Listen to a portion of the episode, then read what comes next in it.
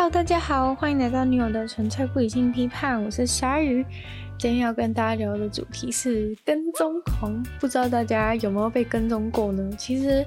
呃，讲到跟踪这个词呢，不一定是那种实体上的跟踪，就是说不一定真的要是有一个人，然后一直在后面跟着你回家，这样才算跟踪。其实在，在呃广义的跟踪当中呢，就是只要是。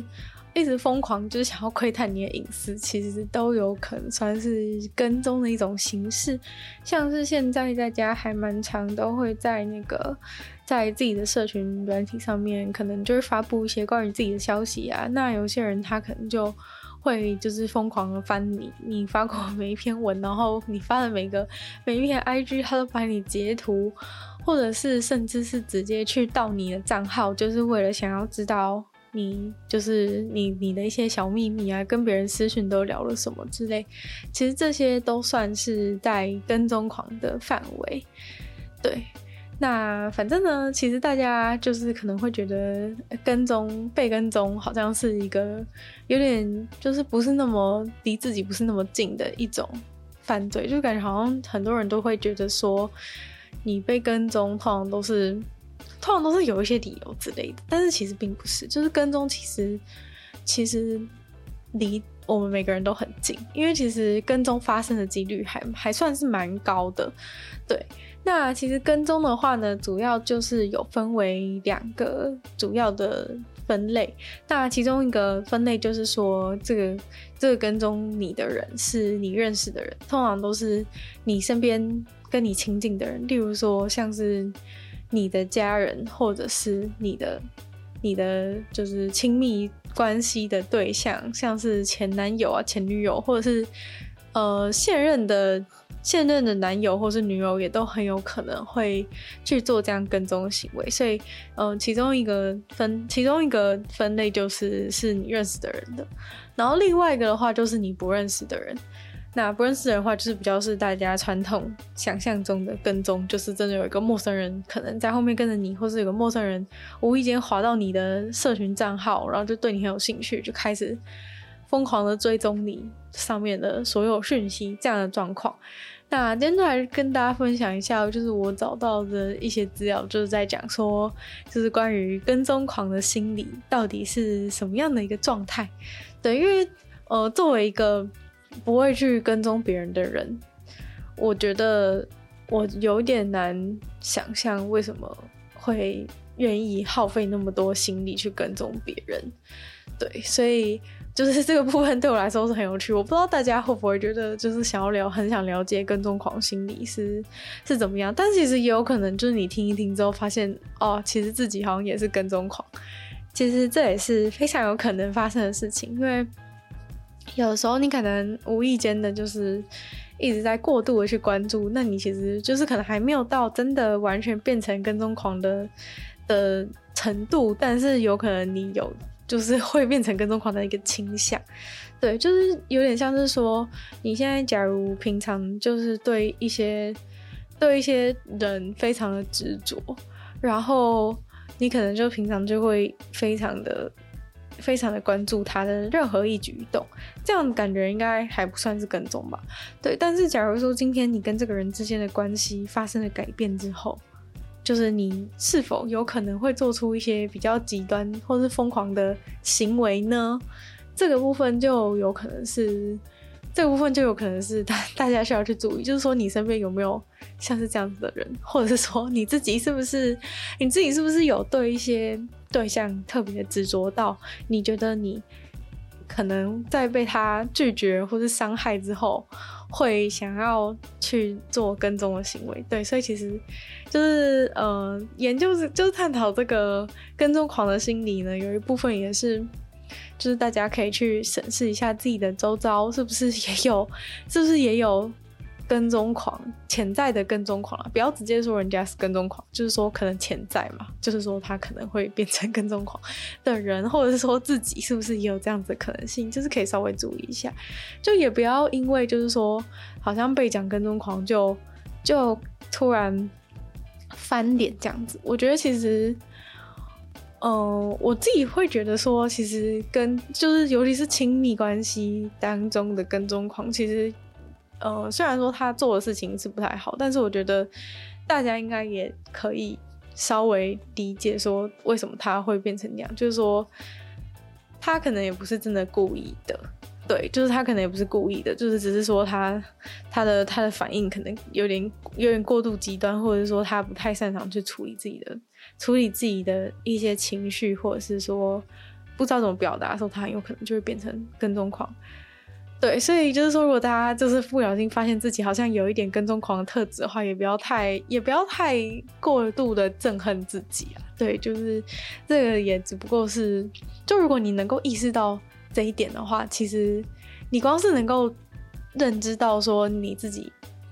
可能有这个跟踪狂的倾向的话，其实你就已经离跟踪狂变成跟踪狂又更远了一步。对，因为因为跟踪狂就是通常都不觉得自己是跟踪狂，所以如果你开始你在还没变成跟踪狂之前就有一些意识的话，其实就代表说其实你应该比较不会成为。对，所以大家也不要对跟踪狂这个。这个标签就是过于的害怕，但是当然，如果有人是要跟踪你的话，你当然是要小心一点，就是尽量跟他 保持一些距离，这样子是比较好的。就如果他还没发作之前的话，就是尽量就先跟他保持一些距离，对自己的人身安全是比较好的。那既然我们都已经讲了那么多，那就直接开始讲一下关于就是这种亲密关系的。跟踪狂认识的跟踪狂这种状况到底是怎么样吧？那既然已经讲了这么多，我们就从认识的跟踪狂开始分析起吧。那认识的跟踪狂呢，通常就是会说都是跟你比较有亲密关系的原因，就是因为其实如果他跟你只是单纯的朋友关系，或者是他对你没有那么大的执着的话，其实他也不会。那么轻易的就成为一个跟踪狂，通常成为跟踪狂都是因为他对你异常的执着，然后通常都是在呃受到对方的受到对方一些伤害，然后遇到一些重大的挫折的时候呢，他才会就是转型成真正的跟踪狂。那很很明显就是说有一些很特定的场景，就像是通常可能被分手啊，或者是就是被封锁、被拒绝往来。之后的这些人呢，就是会比较容易，就是被激怒，然后转而变成变成就是有跟踪狂的的状态这样子。对，那归根究底，就是因为他就是因为他受到了一个重大的刺激，他觉得他跟这个人之间突然产生了一个非常大的。情感之间的鸿沟，然后这个部分是让他没有办法接受的，就是他精神上没有办法接受这件事情，所以就是可能对他打击太大等等的一些状况，所以导致他就是开始产生这种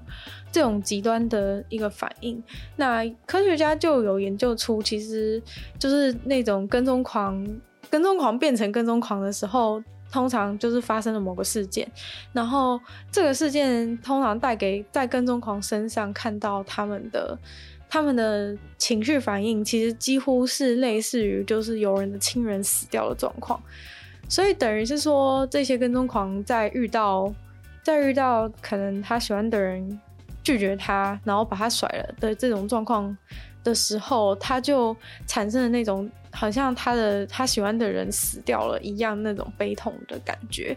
而导致说他没有办法接受。但是今天假如说是真的对方死掉的话，其实因为你就在就是跟踪狂就再也看不到这个人，所以其实如果那个人死掉的话，跟踪狂也不会变跟踪狂，因为他没有人可以去下手。但是呢，如果今天是不是他只是被甩了之后，就是他心中虽然产生了对方已经离他远去了，已经死掉了这种极大的悲痛，然后或者是甚至是愤怒的情绪，但是他却还是可以继续眼睁睁的看着对方过得好像很好的样子，所以这个时候他就会崩溃。那基本上呢，就是嗯。调查当中也是显示，这种亲密关系所造成的跟跟踪狂都是比较冲动，然后也是比较具有危险性的。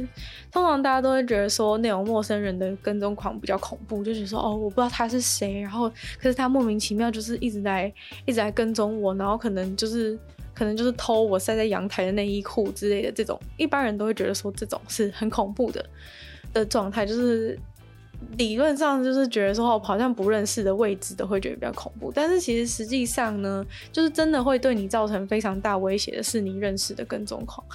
对，因为你认识的跟踪狂其实是一些情绪非常不稳定，然后没办法控制自己行为，然后已经有一点，已经有一点就是就是精神失常的状况的一些人。对，所以他们可能没有办法，就是控制，就是真的在，比如说真的跟你正面对决的时候，他可能没办法控制自己的自己的一些行为，就即使他可能其实是很爱你，但是他就会拿刀出来捅你，这些状况就是会可能发生，因为他们的这种变成跟踪狂的原因，是因为他们的这种情绪非常的情绪的情绪非常的激动的状态，然后而且他们情绪激动的状态会。会维持非常的久，就是只要在你不回到他身边的一天，他就是都处在那种濒临发疯的一个边界。对，所以他有可能就是因为得不到你，所以就想要尽可能的去伤害你。其实这种，嗯，这种跟踪狂演变到最后，几乎都会变成是，都会变成是因为你让我痛苦，所以我也要让你痛苦的这种。这种报复心态为主，虽然说他当初其实是因为非常非常爱这个人，所以才会变成跟踪狂，但是后来呢，却因为怎么爱都爱不到，然后越跟踪对方离你越远，所以就是会因为你跟踪别人，别人就很害怕，所以就算是你原本很喜欢的人，或是说他曾经也对你有感情的人，看到你变成这样，他都一定会远离你，或是封锁你，或是找各种理由就是疏远你嘛。对，但是但是在跟踪狂眼中，他就会觉得说。我都已经那么痛苦了，你竟然还就是把我封锁，然后对我做那么多过分的事情。所以通常这种跟踪狂就是会会因为你的远离而感到更加的愤怒，然后到最后他就会演变成觉得说，我都就是你就是就是你，因为你伤害我，所以我才那么痛苦，所以我现在也想要伤害你，然后就拿就可能会拿刀出来做一些事，或者是或者是对你有一些恐吓的行为。通常都是跟踪狂的行为模式来说的话，通常他们都会先。先就是先开始恐吓，对，就是跟踪狂很重要的一点就是说他们会很就是会一直利用言语或是利用一些各种骚扰的方式恐让你觉得恐怖的方式来就是来动摇你的心，对，因为就是当你就是在产生害怕的时候，其实是他唯一能够跟你产生连接的一种方式，所以就是也难免他会他会采取这样子的行动，对。那反正就是说，嗯，他就觉得说他他对你他他对你做这些事情都是你的错，对，所以，嗯，通常呢，就是有一些人在遇到亲密关系当中的跟踪狂的时候。会就是指着对方的鼻子跟对方说：“你不要再跟踪我了，你这个跟踪狂。”就是可能会骂他说：“请你不要再这样做”之类的一些状况。但是其实你这样子跟就是这种亲密关系的跟踪狂讲的话，其实他完全不会鸟你，而且反而还会更生气，因为从头到尾呢，他都觉得他是这一这一起事件的一个受害者，就是他觉得都是因为你离开他，所以呢，就是是因为你离开他这件事情那么的罪大恶极，所以。他才会那么痛苦，他才会变成这样，所以他才觉得说，其实根本都是你的错。他觉得说，要是你不离开他的话，他也不会变成跟踪狂，所以他根本就不觉得自己是跟踪狂，他觉得他自己是一个一个很可怜的受害者，就是被你抛弃，然后被你封锁这样子，被你赶出他的生命，所以呢，他就。他就会觉得是你对不起他，是你欠他的，所以他只是他觉得他只是在想尽办法的挽回你们的关系，或者想尽办法的接近你。他不会觉得说，他不会觉得说那是那是你在，就是他不会觉得说，就是你你其实才是受害者。就是其实跟踪跟被跟踪的关系之间，就是很妙的一件事情，就是两个人都觉得自己是受害者，就是跟踪狂觉得都是都是你的错，然后被跟踪的人也觉得说，你到底干嘛要，你到底为什么要这样子逼我，到底为什么要这样子这样子破坏我的我的生活？对，然后通常就是两个人都越来越激动的时候，通常就是悲剧会发生的时候，就基本上如果你今天是一个被跟踪的人，你都一直没有对，你都一直没有对。呃，对方的恐吓啊、威胁等等的行为，或者说对对于对方一直跟踪你感到很愤怒的话，其实久而久之，跟踪狂其实会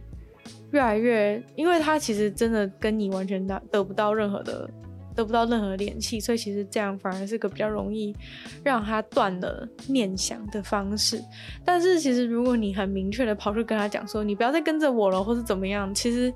其实这一些行为都还是会让他感受到你跟他的一些一些连接，然后他可能还会幻想说你其实在乎他，只是你不知道为什么就是要这样子，就是他还会幻想说你可能在乎他，所以，嗯、我觉得这其实就有点像是说，就是就是爱的相反是冷漠而不是恨这件事情，就是其实你你一直当你其实一直在凶一个人的时候，其实那并不是那并不是真正的。就你一直在凶一个人的时候，那其实并不是真正的、真正的，就是那其实不是真，那不是爱的相反。对，因为其实你在凶一个人的时候，你还是跟他，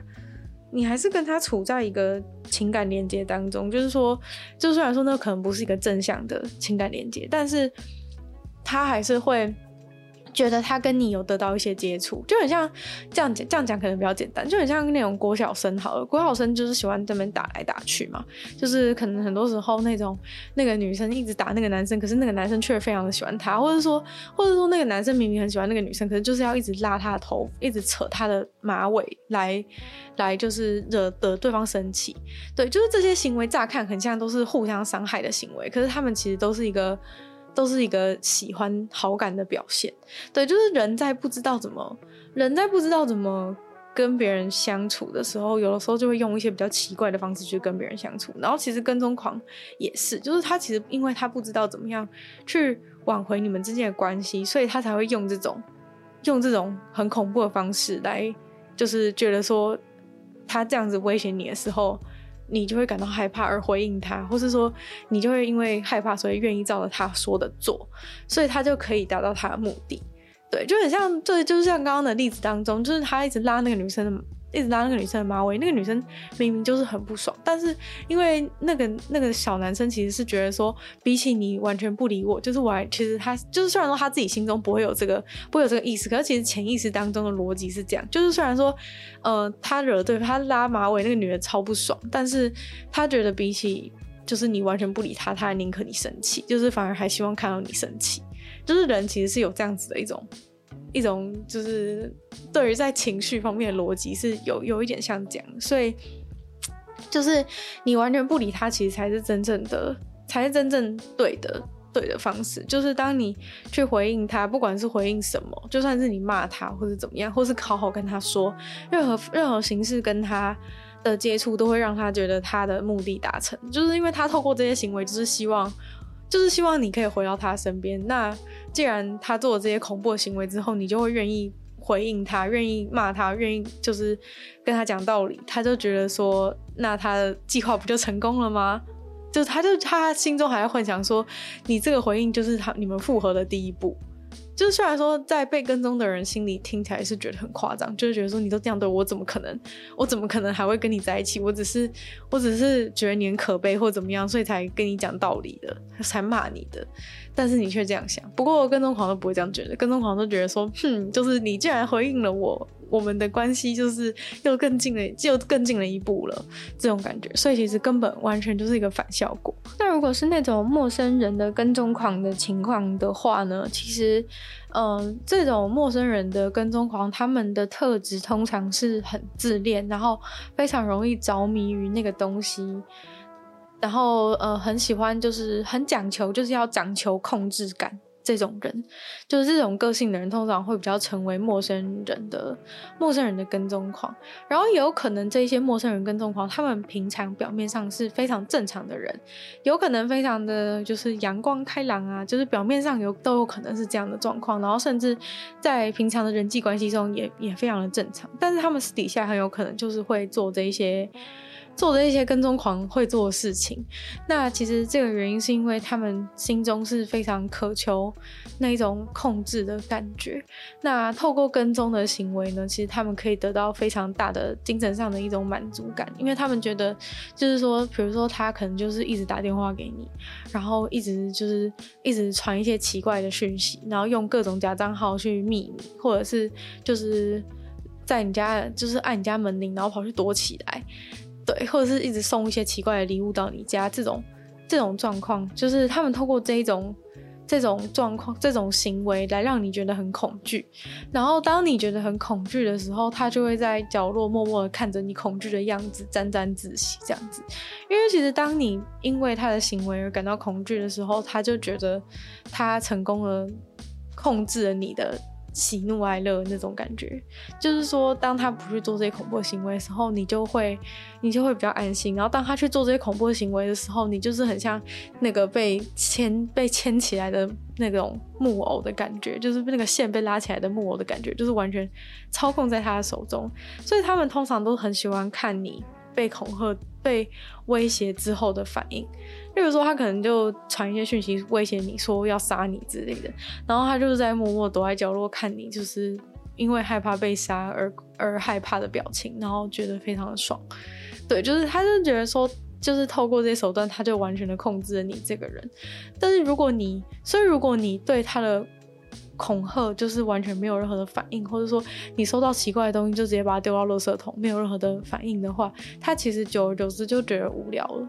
对，就是因为他，他想要看的就是你，你就是被控制、被他控制的样子。他是他希望你成为他的木偶，但是如果你没有这样的话，他可能就觉得对你失去兴趣，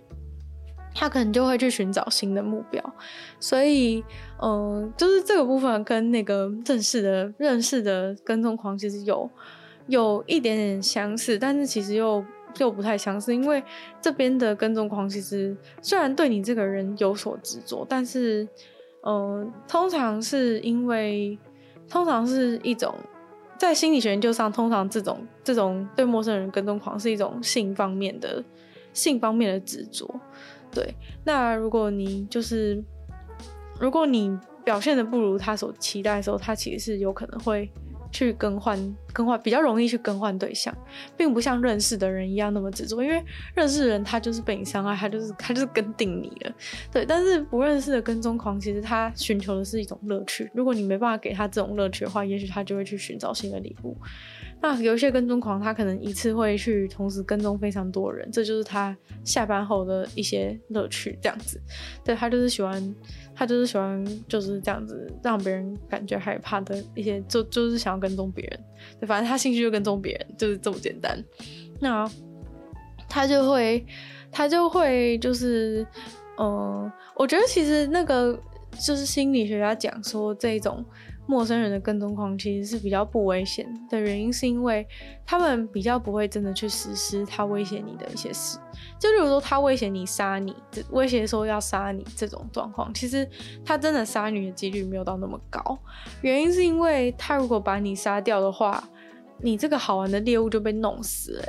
就是他原本抓你是来玩的，啊、如果他真的按照他。就是讲的威胁内容去把你杀了的话，他的玩具就没了，所以他其实并不会真的那么，他其实并不会真的那么想杀你，除非他有受到一些事情的刺激等等的。所以就有统计显示出，就是两种的跟踪狂，当他们威胁对方的时候，谁就是比较容易，就是他们执行的几率是多高？那认识的人的跟踪狂，他。威胁你有二分之一几率他会执行，所以如果你今天已经被你认识的跟踪狂，就是威胁说他要对你怎样怎样话呢，就是请你拜托赶快逃走，因为就是 有二分之一的几率他就是会来杀你，或是来捅你，或是怎么样的一些行为很有可能发生。但是相相反的，当状况是这种不认识的陌生人跟踪狂的时候，其实他们执行他所威胁内容的几率只有十分之一而已。对，就是虽然说十分之一还是蛮高，只是说今天在你预设他已经是一个坏人的状况下，十分之一算是还算是值得令你安心一些啦，这样子，所以。就是说，因为他就是其实相对来说，其实陌生人的跟踪狂是比较珍惜他的猎物，然后也因为他其实整个过程当中都是处在一个很冷静的状况状况下，因为其实陌生人跟踪狂跟你之间是没有任何情感连接，他可能是收到你的信息或是一些一些其他的原因而就是想要跟踪你，而且他可能也同时跟踪很多人，所以他对你的那个他对你的那个失控的几率没有那么高。就算你可能对他做了一些就是他不喜欢的事情，他也他也没有那么容易对你失控。对，但是因为就是认识的跟踪狂，他从头到尾就是在一个情绪极度不稳定、大起大落的的一个状况之下，所以他就是其实原本他原意是想要得到你，然后结果最后失手，不小心把你弄死的几率是相对高很多。虽然说有一些有一些认识的跟踪狂，他最后是真的已经就是觉得说得不到你就想毁掉你，但是其实大部分的跟踪狂都还是心中是保持着一丝的，就是可以。让你回到他身边的的心态，只是说，如果你就是过度刺激他，他有可能就是觉得说，你以为我不敢吗的状况下失手把你杀死，有可能他把你杀死之后，他觉得非常的难过或是愧疚，因为他其实心中是是非常爱你的，对，那。相反，就是如果是陌生人跟踪狂的话，他其实不会做那么多事，而且他要你要知道的事情是，陌生人跟踪狂，他其实是把这个当成兴趣，他比较不会想要去做一些风险高的事情，他就是顶多就是送送礼物啊，做一些那种让你觉得可怕，可是诶、其实好像又没有到那么就是没有到那么直接伤害你的事情，因为当他做一些直接伤害你的事情，例如说用刀割你，或者是就是真的让你会就是会去。请求帮助的一些行为的时候，其实他被曝露的风险是很高的。他其实也不想要做一些会让你去叫警察事，他比较希望是可以维持在一个神秘的平衡，就是说维持在你觉得很害怕，但是你又不好意思跟别人讲，然后又不会去报警这样的状况，是这些跟踪狂最乐见的。因为如果你不去报警啊，不去找其他人的帮忙的话，代表说你跟他之间这个这个。就是跟踪与被跟踪的关系是非常稳固的，就是他可以持续的被你操控，就是你可以你可以持续被他操控，然后他操控的非常乐在其中，所以这个这样的关系是他觉得最完美的。这样讲起来，其实有点像是那种，有点像是那种。就是 因为像是跟踪狂喜欢的是那种那种暧昧的关系，对，就是他不希望事情，他也不希望事情真的演变得太严重，他也不是真的想要对你动手，也不是真的想要伤害你，他就是希望他们你们之间维持着一个他控制你，你被他控制的关系，他也没有想要跟你更进一步。虽然说我前面讲说他是可能是多半是受到性方面的吸引，但他其实并不会真的是想要对你做什么事情。就是他可能实际对你想要对你做那个事情的的那个的那个需求没有到那么高，因为他更享受的是这个暧昧的，就是这个跟踪跟踪型暧昧的过程，就是真的他真的去下手做对你做那些坏坏的事，其实他可能心中并没有大并没有那么的高兴，所以很多人会觉得说这种陌生人型的跟踪狂是比较比较比较心理变态的一种状况嘛。但是，嗯，就是相对来说，好处就是它其实你其实没有那么容易受到实质的伤害。虽然说你可能一直被看或怎么样，觉得很恶心或什么的，但是总比对方就是直接杀、直接来人家杀人好啊。就是如果相对来说的话，是这样。那如果是在社群软体上面的这种虚拟追踪的方式的话，其实真的就防不胜防，因为其实你发在上面的东西，任何人都可能有办法去存取它。虽然说他不一定有追踪你啊，或者怎么样，但他有可能透过别的方式，就是有办法去。有办法去取得你的资料，或是到你的账号之类的，所以真正完全安全的方法，其实是你不要发任何东西。但这当然对现代人是非常的困难。但是我觉得至少要做到的一件事，就是你至少要把你的就是账号密码至少要就是。困难一点，不要让别人那么容易就害进去。因为像是 Facebook 账号的话，其实全世界就是已经有可能三千万个账号都是已经被骇客盗了的状况。所以这些人，如果骇客只是想要勒索或者怎么样的话，那倒是还好。但如果里面有些人他其实就是只是想要跟踪你的话，那就会有一点恐怖了。因为其实你有时候不一定会什么事情都发文跟别人讲，但是你可能会在你跟别人的。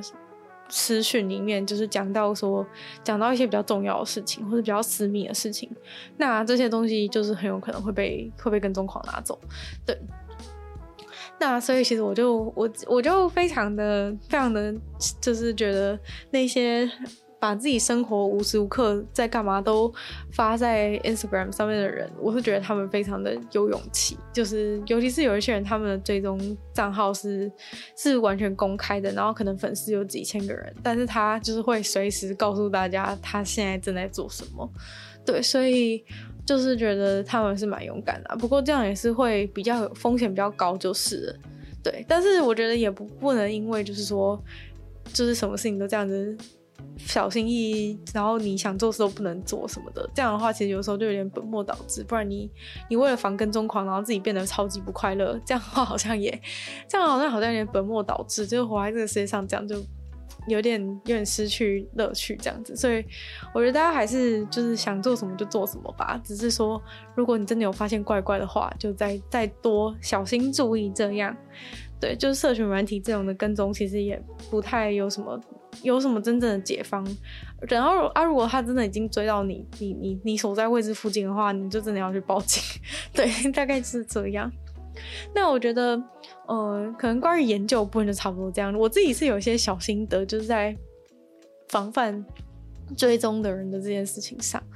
那就是我觉得其实陌生人追踪应该比较难防范，因为如果你在路上就是真的就被人家看中的话，其实我也是觉得好像没什么办法。就是你你你就是只能警觉一点，然后发现的时候就赶快请求帮助，这样就也没有什么其他的，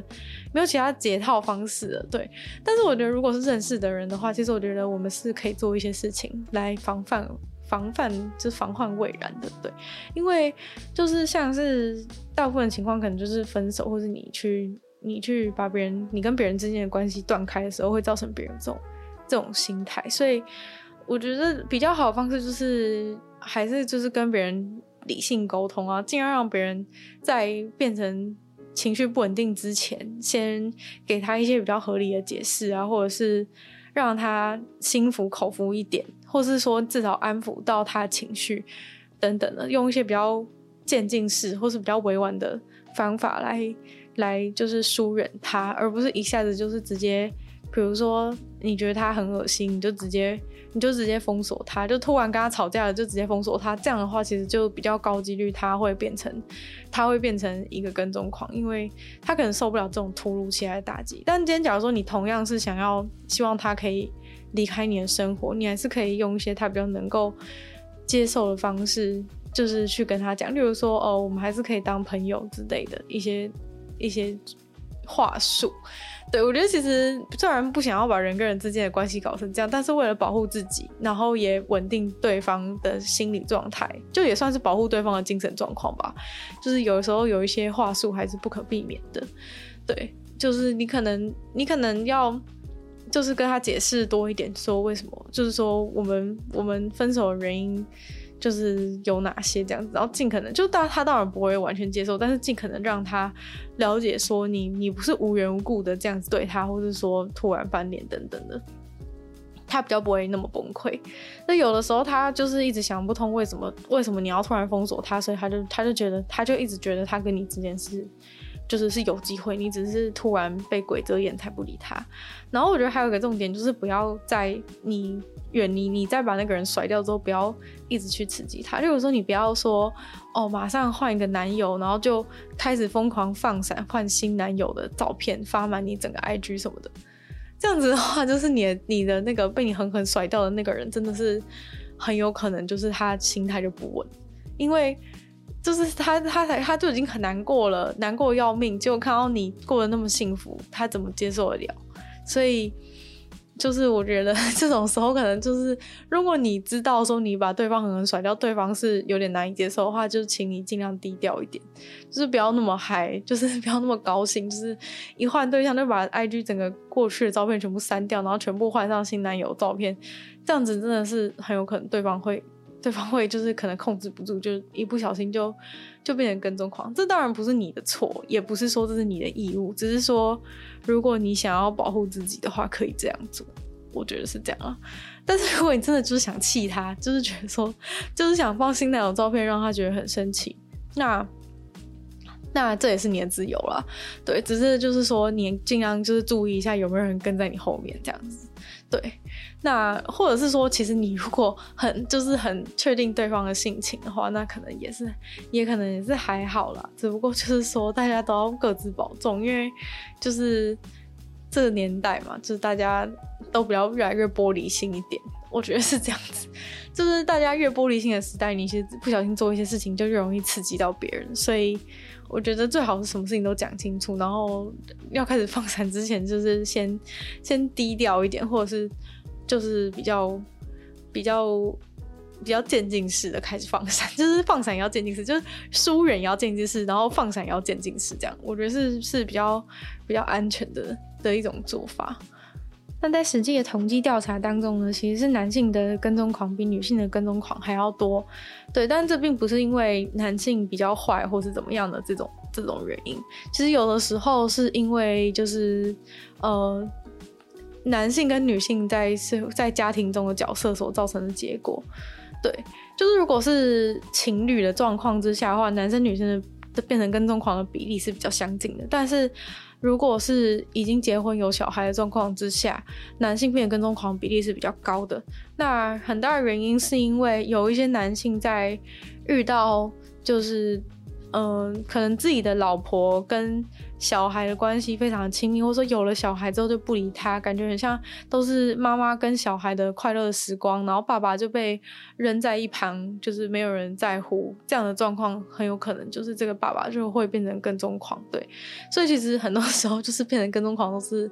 有一个有一个很大的。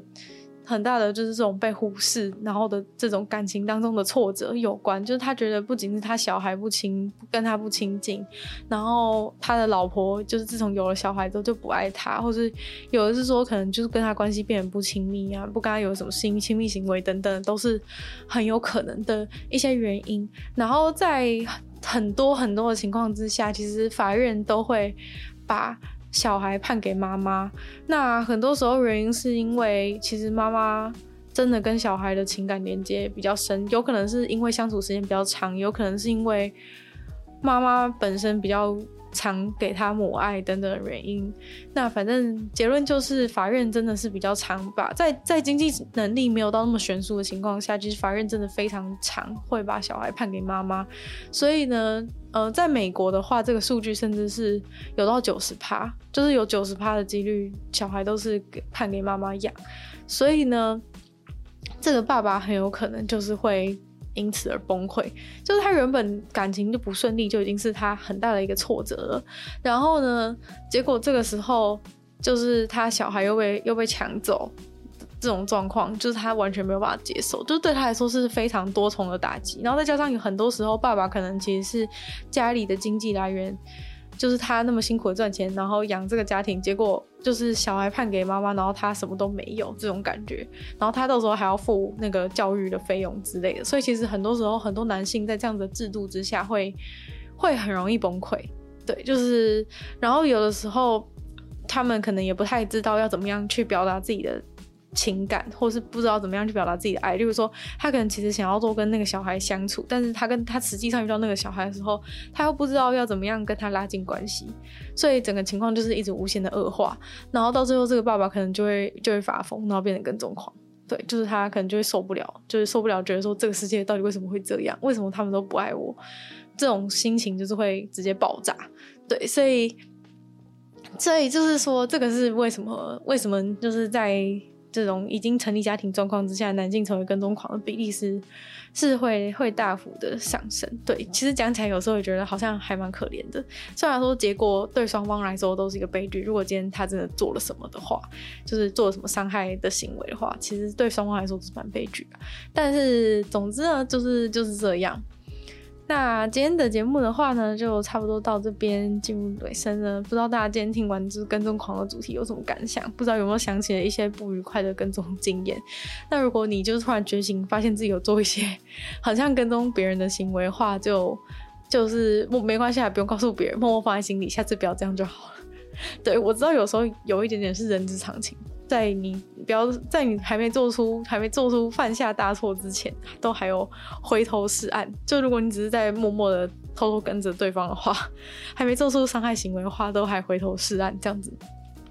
那就希望大家人生当中都不要遇到自己变成跟踪狂的情况，或是被跟踪的情况。